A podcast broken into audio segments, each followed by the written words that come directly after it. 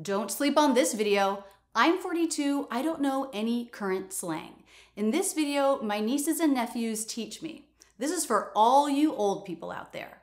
If someone uses the phrase don't sleep on something, that means don't underestimate something because it's actually great. Don't sleep on the beach sandwich. Tastes so good down by the water. Yes. Don't sleep on the beach sandwich. Don't underestimate how amazing it can be. Something I like is don't sleep on Oh yeah. Oh, yeah. so and so.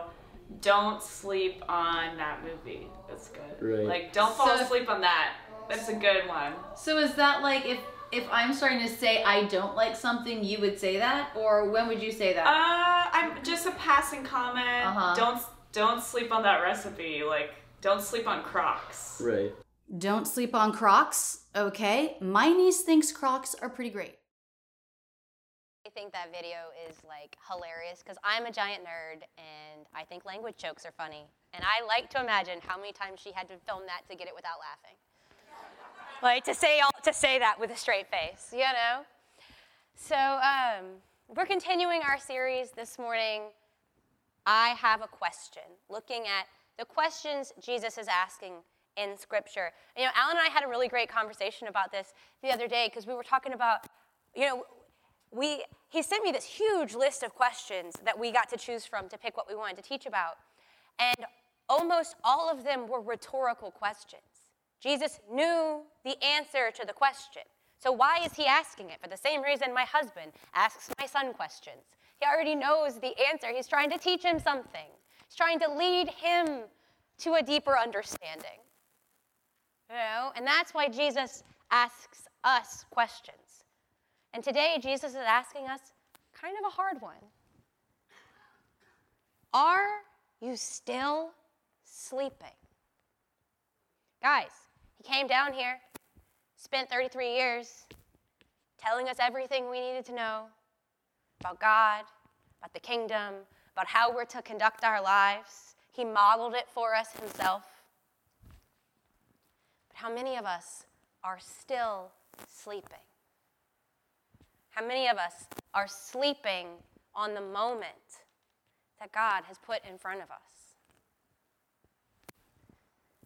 Let's look at the context where he asked this question. Now, this is Matthew 26, 38 through 46. And to put us in the story, this comes out of the scene in the Garden of Gethsemane. It says, the night before Jesus dies, he's just had supper with his friends. He goes into the garden to pray. He brings his three best friends with him James, John, and Peter, because these are his people. This is who he wants with him in his grief, in his agony, in his despair. This, you know, like we've all got the people, the people we want with us in that moment, the people we feel like we can fall apart in front of, the people we look to for encouragement. You know, these are his people. Now imagine you're having like an awful, awful moment. You are about to do the hardest thing you've ever done, and you ask your people to come and pray with you. Let's get, away, let's get out of here. I really need some time, guys. Let's go pray. Let's see how that, go, how that goes, how they answer that call. He says to them, My soul is deeply grieved so that I'm almost dying of sorrow. Stay here and stay awake and keep watch with me. He goes off and he has this big emotional, beautiful moment with God. And he comes back to his disciples and finds them sleeping. And he says to Peter, So you could not stay awake and keep watch with me for one hour? Keep watching and praying that you may not come into temptation. The spirit is willing, but the body is weak. So Jesus goes off to pray a second time. And again, he comes back and finds them sleeping. They, for their eyes were heavy. So he leaves them to sleep. And he goes away and he prays again, saying the words once more. And he returns to the disciples and he finds them still asleep. And he says, Are you still sleeping? Like, can, can we just like imagine for a moment being Jesus's people? And he tells you exactly what he needs from you in that moment, and instead you take a nap? You know? like, Jesus himself is over there sobbing on the ground. Please sit up and pray with me. And they sleep on the moment.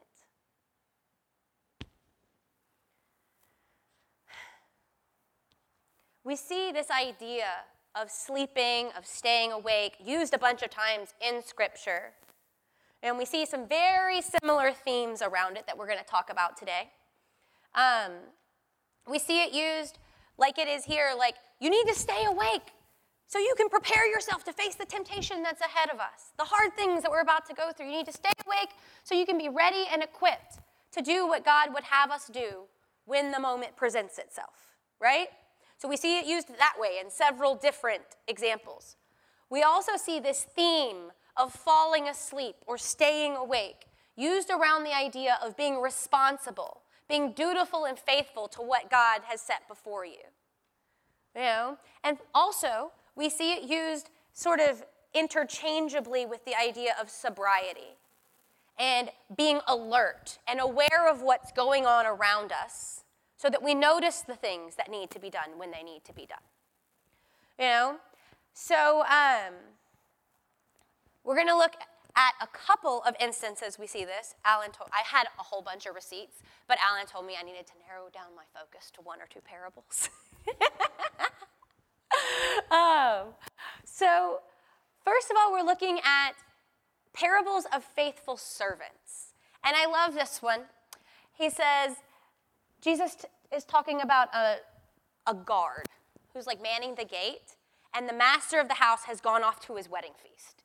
You know, big party, late into the night, gonna last who knows how long. And he's gonna come, and the master's gonna come back, and you have no idea when. But he's like bringing his bride home. You gotta like be on your A game, you know? And he talks about this servant, and he says, "Be dressed and ready for active service." Keep your lamps continuously burning. Be like men who are waiting for their master when he returns from the wedding feast, so that when he comes and knocks, they may immediately open the door for him. Blessed are those servants whom the master finds awake and waiting for when he arrives. Right? The blessed servant is equipped, he's prepared. It's the middle of the night, but he's had like a whole pot of coffee and he's like sitting by the door with his uniform on. You know? He's not asleep with his head on the table.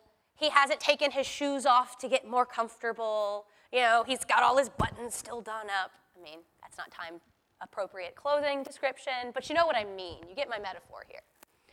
Um, so we see here's our faithful servant. He goes on to tell a little more about the way this faithful servant behaves. He's the one who's the faithful and wise steward of the estate who his master can put in charge over his whole household, to give his servants their portion of food at the proper time. And blessed is the servant who his master finds so doing when he arrives. I assure you, he'll put him in charge of all his possessions. This is the guy you leave in charge that you trust with all your stuff to take care of all your people. And he does it faithfully, and he does it well no matter how long you're away or how much you entrust him with. As opposed to, if that servant says in his heart, you know, my master's taking a long time coming, and he begins to beat the servants, both men and women, and to eat and drink and get drunk. And the master of that servant will come on a day when he does not expect, and in an hour he does not know, and will cut him into pieces and assign him a place with unbelievers. Yeesh. This is not the good and faithful servant. You know, this guy, he got bored. He got entitled. He forgot it wasn't his stuff. You know, he forgot that it was his responsibility to look out for the people he had been entrusted with.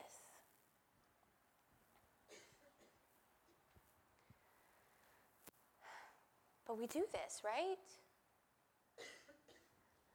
You know, I always think about when we're talking about faithful servants, I always think about, you know, the parable of the talents. You know, when the men who multiply what they've been given, Jesus said, says the master calls them good and faithful servants. Good and faithful servant. Well done, good and faithful servant. What does that mean? In Matthew 25, Jesus talks about the righteous men at the end of their life. And Jesus says to them, For I was hungry and you gave me something to eat. I was thirsty and you gave me something to drink. I was a stranger and you invited me in. I needed clothes and you clothed me. I was sick and you looked after me. I was in prison and you came to visit me. And they were like, No, I didn't. I definitely didn't do that. I would remember if I had done that. And Jesus tells them, You did these things. You did these things for the least of your brothers and sisters. And when you did that, you did them for me. You know? And right after that, some other people come along who think they're righteous and they're like, Jesus! And Jesus is like, I don't know you. You did not do these things. They slept on the moment. They didn't see it when it was in front of them. They didn't recognize what was being asked of them.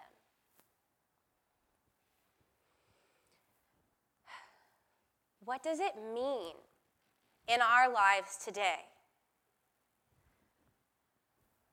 to be equipped, to be alert for the moment, to be willing to leap into action when God calls us.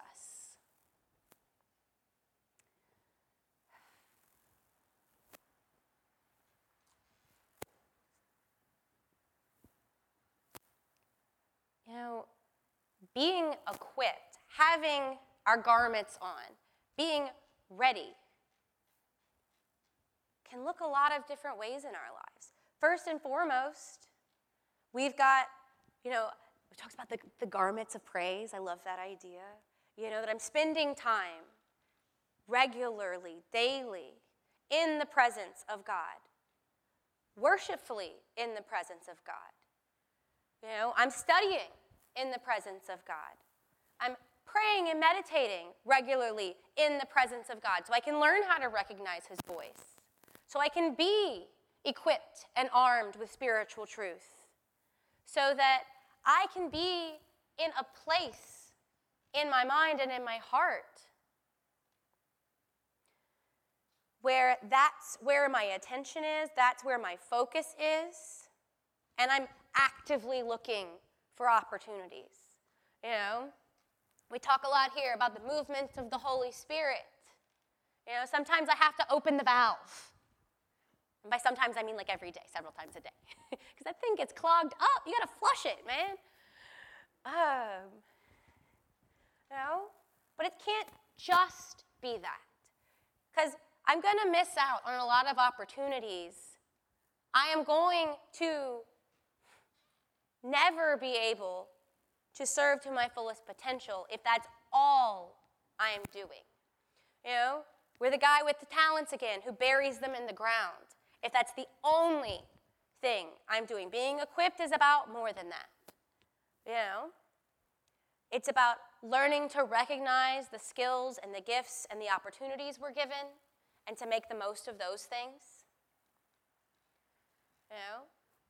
I'll always think about when I think of being equipped and the work we have to invest into that, about being in the car with Pastor Jeremy one time when he took a call from a pastor in Haiti. He did a lot of work with um, our mission into Haiti. And we're just driving down the road, and all of a sudden he started speaking a language I didn't know he could speak. You know? And he got off the phone, and I was like, is that French? What, what? What was that? Like, I've never even heard this language before. And he's like, this is a dialect of Haitian Creole that they speak where these churches we've planted are. And I was like, like he had invested the time to learn a language. That was how he equipped himself in preparation for the opportunities that were going to be put in front of him. You know, I've seen teachers do this. I had a bunch of friends who taught at a school that had a very large Vietnamese population. They all were in the teacher's lounge doing Vietnamese on their Duolingos, over, you know, over lunch break, trying to learn how to better, how to equip themselves to better serve the community God had put in front of them. You know, I have seen so many parents do beautiful things to break cycles of generational trauma and abuse and curses by investing the time to get real good therapy, to get real honest with people about their past, you know, to receive transformational prayer, to do all of the beautiful things that can equip us to be the kind of parents God calls us to. But it's not enough to get up every day and do your devotional and not deal with any of the baggage in our lives that interferes with our ability to act out God's will, to be the people we're called to be. You know? Sometimes it's as simple as in that prayer meditation time, working on recognizing the things in ourselves that interfere with our ability to constantly turn our thoughts to God. Whether that is depression, addiction, compulsive behaviors, maybe that past hurt or betrayal that we cannot quit thinking about. We all have a thing. You know, and I think one of the biggest ways our modern Christian culture works against us is so many of us feel like we have to pretend we don't have a thing. Everybody in here's got a thing. If you don't think you have a thing, your thing is that you don't think you have a thing. You know, that's your thing. you can't see the thing yet. You know? Everybody in here's got a thing. But modern American culture, church culture that clings to this idea of our relationship with God as being exclusively triumphant teaches us to be ashamed of the things that we're still struggling with. Jesus is not in, okay, well, Jesus is in the room, Holy Spirit. But Jesus is not physically sitting here right now. He's the only person who ever walked this earth without stuff sin and temptation, selfishness to struggle against. Now, look, I believe in a God of miracles and deliverance. Absolutely. But guess what? I also believe that if we were to ever be fully delivered and fully transformed, you would stop growing. You would stop desperately coming here on Sunday, getting down on your knees, crying in worship.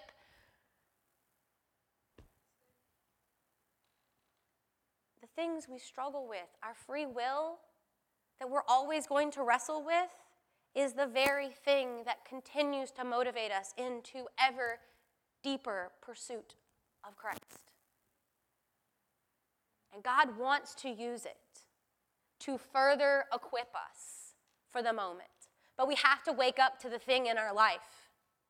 We have to wake up to the things in our life that want to keep us asleep, that want to keep us so preoccupied with our own mess that we can't look up and see what God's trying to do.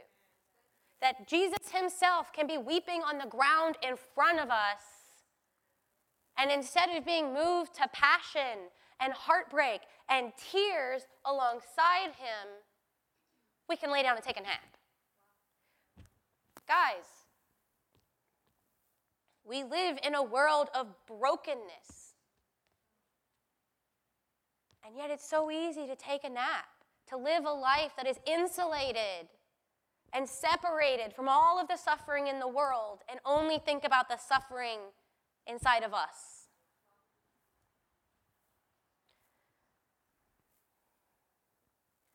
Know, how do we equip ourselves? We deal with our stuff. We recognize the gifts and the talents, the skills that we have, and we look at how I can magnify and amplify and develop those things so that I can better serve God. You know, I love the examples of language. I had a friend of mine was, you know, I was talking to her about this earlier this week, and she told me this beautiful story about being hospitalized for depression, and her roommate in the mental hospital only speaks Spanish. She's the only person on the unit who speaks any Spanish. And can you imagine being so full of despair that you had to be put in a hospital and you couldn't communicate with anyone there? You couldn't connect with anyone there. And can you imagine what it meant to that person to have someone willing to get out of their suffering and help you, reach out to you, connect to you in that way? But we have to be ready for the moment. We have to be willing when the moment comes. You know, we have to be willing to look at the calls and opportunities that God puts in front of us and think about how do I make the most of this? You know, I, we talked pretty openly about a year ago, my husband and I, about how we were feeling a call to open our lives, our homes more in the spirit of community and hospitality. At that time, we thought for sure, because you, you know, it's funny how we interpret what God's telling us. We thought at that time for sure we were about to have like the maximum number of foster kids in our house. And we went out in desire to answer that call, and we looked for like literally the biggest house we could afford, you know, so that we could fill it with babies, you know, like bring us all the broken babies. And we haven't done the foster work paperwork yet because in the year we've been in that house, it has been nonstop full of people we love who needed somebody to watch their kids for a day, who needed a stable place to live for a week, who needed hospitality. Like, it's, we haven't been able to do the paperwork yet because our house has always had strangers in it. You know, they're not going to give us babies while there's strangers in the house. You know? But I love that. I love, like, somebody was like apologizing to me at one point because my husband was out of town on a business trip and I had four families worth of kids, including our own, in our house that day that we were looking after. And like, I, like she was like apologizing to me and I started to cry because I was like, man, this is it. Like, you don't understand. Like, this, I didn't know this is what we were doing, but like, this is what we're supposed to be doing. Don't take this from me. God gave me this. You know? But we have to be willing to step out into faith. And what we think we're hearing Him call us to do, that doesn't mean we're going to perfectly understand what He's calling us to do. You know? But if we sleep on the moment, if we anticipate the moment, we don't equip ourselves for it, we're not going to be able to do anything when it comes along. You know, if we'd have still been in that little house and all of these people had come along, we'd have been like, man, that stinks, so sorry. You know?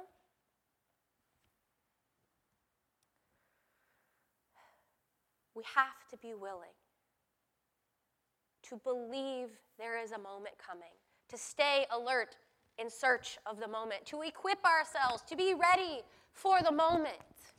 And then when the moment comes to do the thing, to do the thing. Look, we don't do this perfectly. We do nod off. We do fall asleep. Jesus knows we fall asleep. That's why he doesn't, like, guys, he knows they're sleeping. He can see them sleeping. He's not actually curious about whether or not they're sleeping. He's trying to draw their attention to the fact that they're sleeping so that they can notice, so that they can do something about it. You know, we all fall asleep. I can remember, you know, I was about three years sober, and I was going through a really hard time for the first time since I had quit drinking. And um, I started running around trying to recreate all of these different scenarios that had led to really intense spiritual experiences, like when I was first getting sober. Like I was trying to like find that feeling again. I really felt lousy, and I'm like desperately like shaking the trees, hoping the Holy Spirit coconut's gonna fall on my head. You know, and it just was not working. Nothing I was doing was working. And all the people around me kept saying, You need to be serving God's people. You need to be working with people who are as miserable as you are worse and talking to them about what God has done in your life and how He did it and that is going to be the thing. And I'm like, I feel miserable. Don't you understand that I have nothing to give? But finally, I got miserable enough to do the thing. And let me tell you, I found everything I had been looking at, looking for, and more. Like if the Holy Spirit were coconuts, I would have had a concussion. You know? Because the amazing thing about kingdom work, about God's will, is it is the thing that makes me feel better. Sitting on the sidelines thinking about myself and my suffering and my misery and what I wish life would hurry up and do for me will keep me sitting there forever, wishing and feeling and thinking, but never growing, but never doing anything meaningful for the kingdom, and never getting any relief or release. Just only getting wrapped tighter in the chains of selfishness and self centeredness and sin that got me stuck there in the first place, that felt too heavy to drag along. But when I get up and I throw myself into God's will, into the moment of what He wants to do with me and in me and through me, and I get up anyway, and I get dressed anyway, and I go do the stuff anyway. You know, sometimes it's a literal getting dressed, like, you know, maybe it's a metaphorical, like getting equipped, but sometimes it's like put on your pants, take a shower. You know? I don't know, maybe none of y'all struggle with depression, but like sometimes it's like go take a shower and put your pants on, you know? And you get up and you go do the things. And it feels so good, guys. The Holy Spirit, that, that hose that gets clogged up, man, we flush that thing out and the fountain starts flowing, and all the stuff that I was looking for, all the things that I wanted so bad that couldn't find me in the corner, man, they're spilling out all over the place. It's beautiful because that's the way God works, that's the way the Holy Spirit works. So, what happens when I nod off, right? Go back a little bit. Thanks. What happens when I nod off? It's okay, all right? It's okay. Even Jesus' most beloved apostles did it. Okay? And these three guys, they turned out all right. This isn't the end of their story, right? This is James and John and Peter. You know? These men are pillars of the early church. They're about to, they're gonna get up and get dressed and go to work. James is gonna go on to become so influential in the early church movement, he's gonna be the first of these guys to be martyred. John, the beloved, is going to be the only one who sticks with Jesus through his crucifixion. It's going to be John crying at the bottom of the cross that Jesus is going to look down to and say, Hey, man, will you take care of my mom? Will you look after my mom for me? You know, depending on the sources you trust, John might be the one who goes on to write a whole bunch of the New Testament. you know, he's a very influential person in the early church. He's John the beloved, the beloved of Christ. And Peter, Peter, who after this is going to deny Jesus three times. It's Peter that we get to see have this beautiful opportunity to make amends. Three times here, he falls asleep on the moment. Three times he's going to deny Jesus when he, mo- when he was most alone and most abandoned and most in need of a friend. And three times Jesus is going to ask this man, But Peter, do you love me? And three times Peter's going to get the opportunity to say, Yes, Jesus, I love you. Great, feed my sheep. He doesn't say, Oh, good, how happy for us. No, he says, Good, go do my stuff. Do the work. I'm so glad you love me. Prove it. Live it. Show me. But Peter's going to go on to be, we call him the rock the church was built on. I don't know.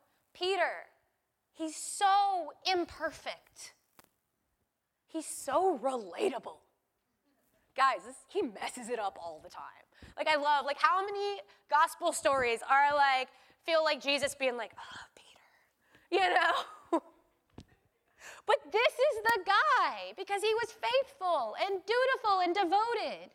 This is the guy that Jesus builds his church on.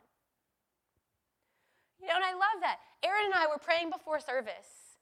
And I, I love when I get to do this with Erin, most especially because I don't know if you guys know how faithfully and dutifully Erin serves this church, but she leads worship most of the time when Yoni's sick. And so it's like 15 minutes before service where you're like, hey, Erin, I need you to drop everything you're doing and come lead worship today.